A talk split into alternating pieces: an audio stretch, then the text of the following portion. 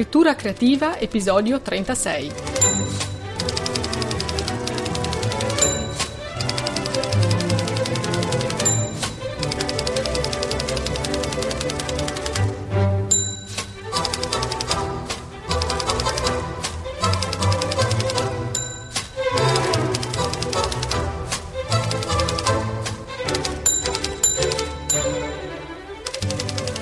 Ciao, un benvenuto da Carmen la Terza a questo nuovo episodio di scrittura creativa, tecniche e spunti di riflessione per scrivere meglio.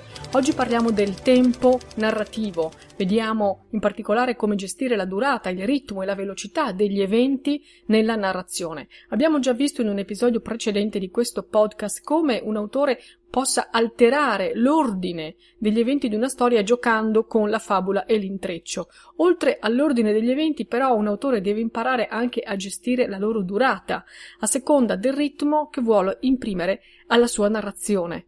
Vediamo dunque come si imposta il tempo narrativo e soprattutto in quale rapporto si collocano il tempo della storia e il tempo del racconto. Il tempo della storia è il tempo reale in cui si svolgono i fatti narrati e quindi il tempo della fabula, è il tempo della realtà. Facciamo un esempio, nei Promessi Sposi la storia inizia la sera del 7 novembre del 1628, in questo caso l'autore ci dà proprio l'indicazione temporale precisa, la sera in cui Don Abbondio camminando verso casa incontra i bravi. Poi però il romanzo si chiude due anni dopo con il matrimonio finalmente celebrato tra i due protagonisti Renzo e Lucia.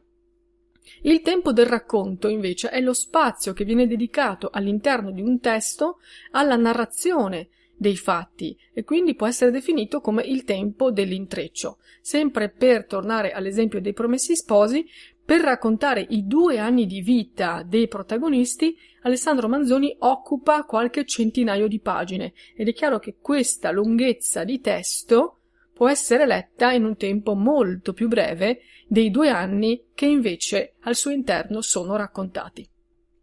Il tempo della storia e il tempo del racconto quindi in genere si discostano e si discostano per due caratteristiche, per due elementi, l'ordine in cui possono essere narrati i fatti e la durata di ciascuno di essi.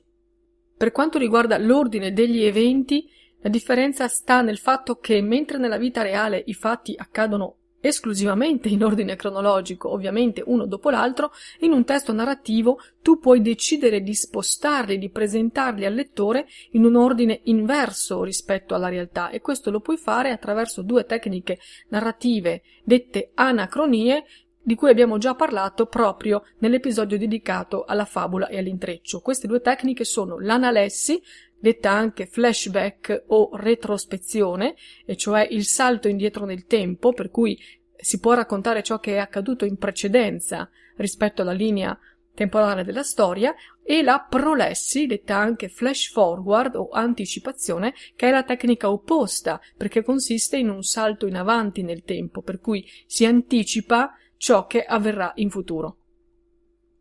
Per quanto riguarda invece la durata degli eventi in un testo narrativo, l'esempio che abbiamo fatto prima dei promessi sposi ci dimostra proprio che eh, la durata degli eventi nella vita reale è diversa dalla durata degli eventi all'interno di un testo, proprio perché vivere una vicenda non è come raccontarla, quindi una storia che può durare anche molti anni, in un testo invece dura sicuramente molto meno.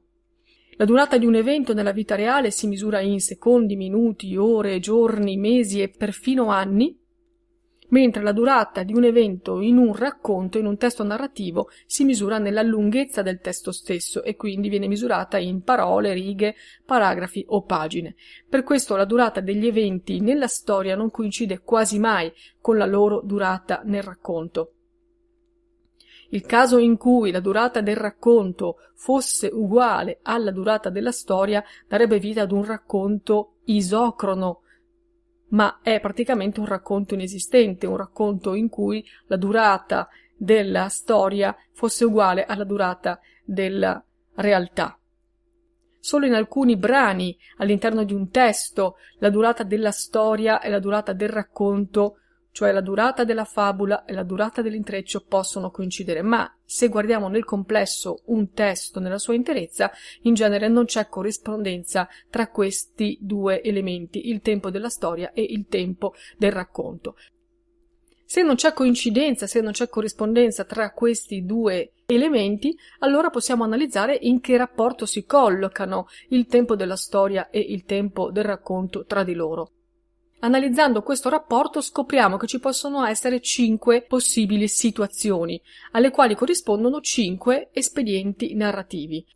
La prima situazione è quella in cui il tempo della storia è uguale a zero. Nei testi di narratologia il tempo della storia spesso lo trovi indicato con la sigla TS e quindi in questo caso troverai scritto TS uguale zero. Quando il tempo della storia è uguale a zero significa che l'autore del testo si è fermato per descrivere stati d'animo, situazioni interiori che in realtà durano un attimo ma che lui per descrivere ha bisogno invece di molto spazio all'interno del testo. Allora il tempo reale sembra sospeso, l'azione nella storia si ferma, non va avanti, è interrotta proprio per lasciare spazio a descrizioni, digressioni, magari di tipo storico, di tipo sociale, riflessioni dei personaggi o anche interventi del narratore che commenta ciò che sta accadendo. Quando questo accade si parla di pausa, quindi quando il tempo della storia è uguale a zero siamo di fronte all'espediente narrativo della pausa.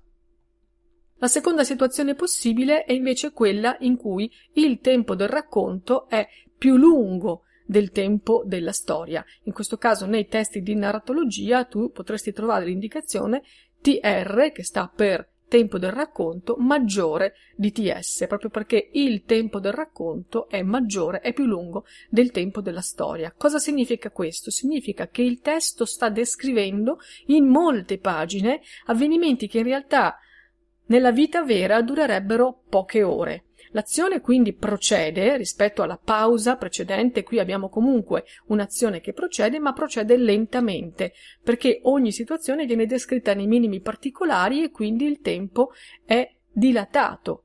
Infatti questo espediente narrativo viene chiamato rallentamento, proprio perché il tempo reale sembra rallentare nella scrittura narrativa.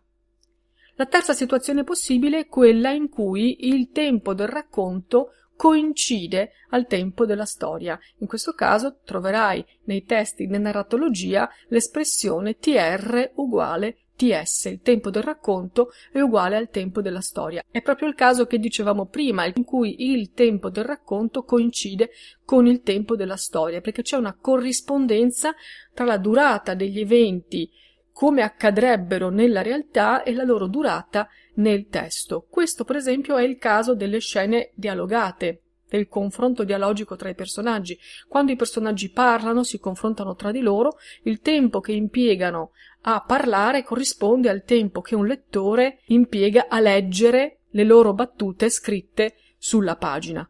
Questo vale quindi sia per le scene dialogate Vale anche nel caso di monologhi, quindi anche quando c'è un personaggio solo in scena che però parla a voce alta o riflette ad alta voce eh, su ciò che sta accadendo, in realtà è come un dialogo, solo che è un dialogo tra sé e sé. In questo caso, quando il tempo del racconto è uguale al tempo della storia, dal punto di vista narrativo parliamo di scena.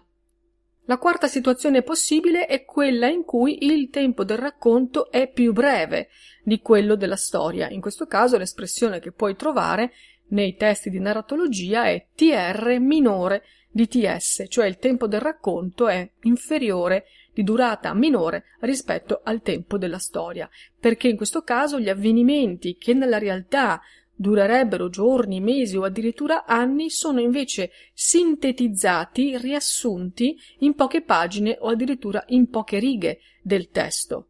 In questo caso l'espediente narrativo si chiama sommario o riassunto, proprio perché c'è questa azione di condensazione di tanta parte di vita in poca parte di testo. Il sommario serve ad accelerare il ritmo del racconto e spesso costituisce un passaggio fra le varie scene dialogate. La quinta e ultima situazione è quella in cui il tempo del racconto è uguale a zero, cioè l'opposto della prima situazione in cui il tempo della storia era uguale a zero. Qui abbiamo l'espressione tr uguale zero. Il tempo del racconto è uguale a zero perché intere parti di vita dei personaggi, può essere solo una notte, oppure a volte anni interi, sono del tutto omessi nella narrazione non ci sono, sono sottointesi, sono lasciati all'intuizione del lettore, che ovviamente capisce che il tempo della storia, cioè il tempo reale degli eventi narrati, sarebbe molto più lungo del suo semplice girare pagina. Quante volte ci capita di leggere una storia in cui a fine capitolo il personaggio sta vivendo una scena che si svolge di sera, poi Giriamo pagina e all'inizio del capitolo successivo ci troviamo in una situazione all'indomani. Ecco, qui c'è un salto temporale che però il lettore capisce, intuisce e non preclude la comprensione del testo. Questo espediente narrativo si chiama ellissi proprio perché c'è un taglio, un salto, una omissione di una parte di vita reale all'interno invece del testo. In un testo normalmente sono presenti tutti e cinque questi espedienti narrativi.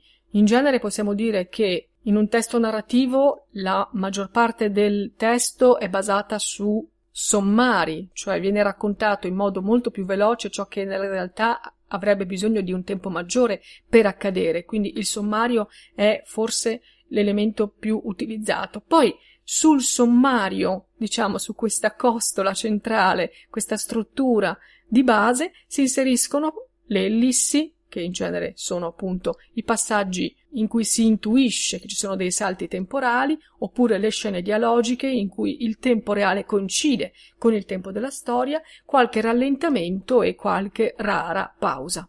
Alternare i passaggi in cui il tempo del racconto è più lento rispetto al tempo della storia e viceversa permette all'autore di gestire e di variare il ritmo della sua storia. Quindi se anche tu vuoi giocare con il ritmo della tua storia, puoi utilizzare questi espedienti narrativi. Se vuoi accelerare e dare al tuo testo un ritmo incalzante, userai principalmente i sommari, mentre se vuoi rallentare e dare al lettore più tempo per riflettere sugli avvenimenti che tu stai narrando, userai i rallentamenti e le pause. Per giocare con queste velocità dovrai utilizzare in modo consapevole le sequenze. Abbiamo già parlato delle sequenze in un episodio precedente che magari ti consiglio di andarti a riascoltare, ma qui possiamo dire in breve ciò che più conta ai fini del discorso di oggi sul tempo narrativo. Le sequenze si dividono in sequenze dinamiche, che sono quelle che mettono in moto la narrazione, contribuiscono a farla procedere nel tempo, e sequenze statiche, che invece rallentano l'azione o addirittura la sospendono del tutto. Le sequenze, ti ricordo, sono di quattro tipi. Le sequenze narrative sono quelle che in genere contengono sommari, contengono ellissi, quindi sono sequenze dinamiche, sono le più veloci, perché raccontano anche lunghi periodi di tempo in poco spazio e quindi fanno andare avanti la storia. Le sequenze dialogiche corrispondono alle scene, proprio perché il tempo che i personaggi impiegano a parlarsi l'un l'altro è uguale al tempo che il lettore impiega a leggere sulla pagina il loro scambio di battute. Le sequenze descrittive corrispondono ai rallentamenti, quindi sono sequenze statiche in cui la storia non procede velocemente, è rallentata, sono però importanti perché attraverso le sequenze descrittive il lettore può acquisire degli elementi importanti per comprendere bene la caratterizzazione dei personaggi e degli ambienti. E poi per ultimo metterei le sequenze riflessive che corrispondono alle pause, proprio perché interrompono del tutto il flusso dell'azione per inserire i ragionamenti, le riflessioni dei personaggi o del narratore e quindi in quel momento il tempo è sospeso. Quindi se tu vuoi scrivere un brano incalzante userai sequenze narrative con pochissimi dettagli descrittivi, brevi battute di dialogo che magari ti aiutino a creare una scena rapida, ma il tuo obiettivo sarà quello di procedere e andare avanti. Se al contrario tu vuoi bloccare l'azione in un punto critico, ritardarne lo svolgimento, allora lì userai sequenze descrittive o sequenze riflessive. Sta a te mescolare gli elementi, sta a te giocare con la velocità delle sequenze e quindi con la velocità degli eventi nella narrazione giocando quindi con il rapporto che c'è tra tempo del racconto e tempo della storia, perché ovviamente un testo dalla velocità sempre uguale sarebbe un testo noioso, un testo solo descrittivo sarebbe noioso, ma anche un testo solo narrativo, senza descrizioni, senza riflessioni, sarebbe un testo povero. La ricchezza di un testo sta nella commistione di questi elementi e quindi anche nella gestione da parte dell'autore dei ritmi, delle velocità e delle durate possibili e diverse un testo che contiene tutte e quattro le tipologie di sequenze, un, un, testo che gioca con i rapporti di velocità tra tempo della storia e tempo del racconto, è un testo ben organizzato. Lo diceva anche Umberto Eco, che affermava che un grande romanzo è quello in cui l'autore sa sempre a che punto accelerare, frenare e come dosare questi colpi di pedale nel quadro di un ritmo di fondo che rimane costante. Bene, io spero che anche la chiacchierata di oggi sia stata per te interessante. Fammi sapere che cosa ne pensi, se hai mai riflettuto sulla velocità che dai agli eventi della tua narrazione, oppure se finora non ci avevi mai fatto caso, se non avevi mai sentito parlare di tempo della storia, di tempo del racconto e del rapporto che lega queste due misure. Come sai mi trovi su librosa.com e sono sempre felice di leggere i tuoi commenti. Io ti ringrazio per avermi seguito anche oggi, ti aspetto la prossima settimana con un nuovo episodio di scrittura creativa e nel frattempo ti auguro una splendida giornata. Un saluto da Carmen la Terza. Ciao!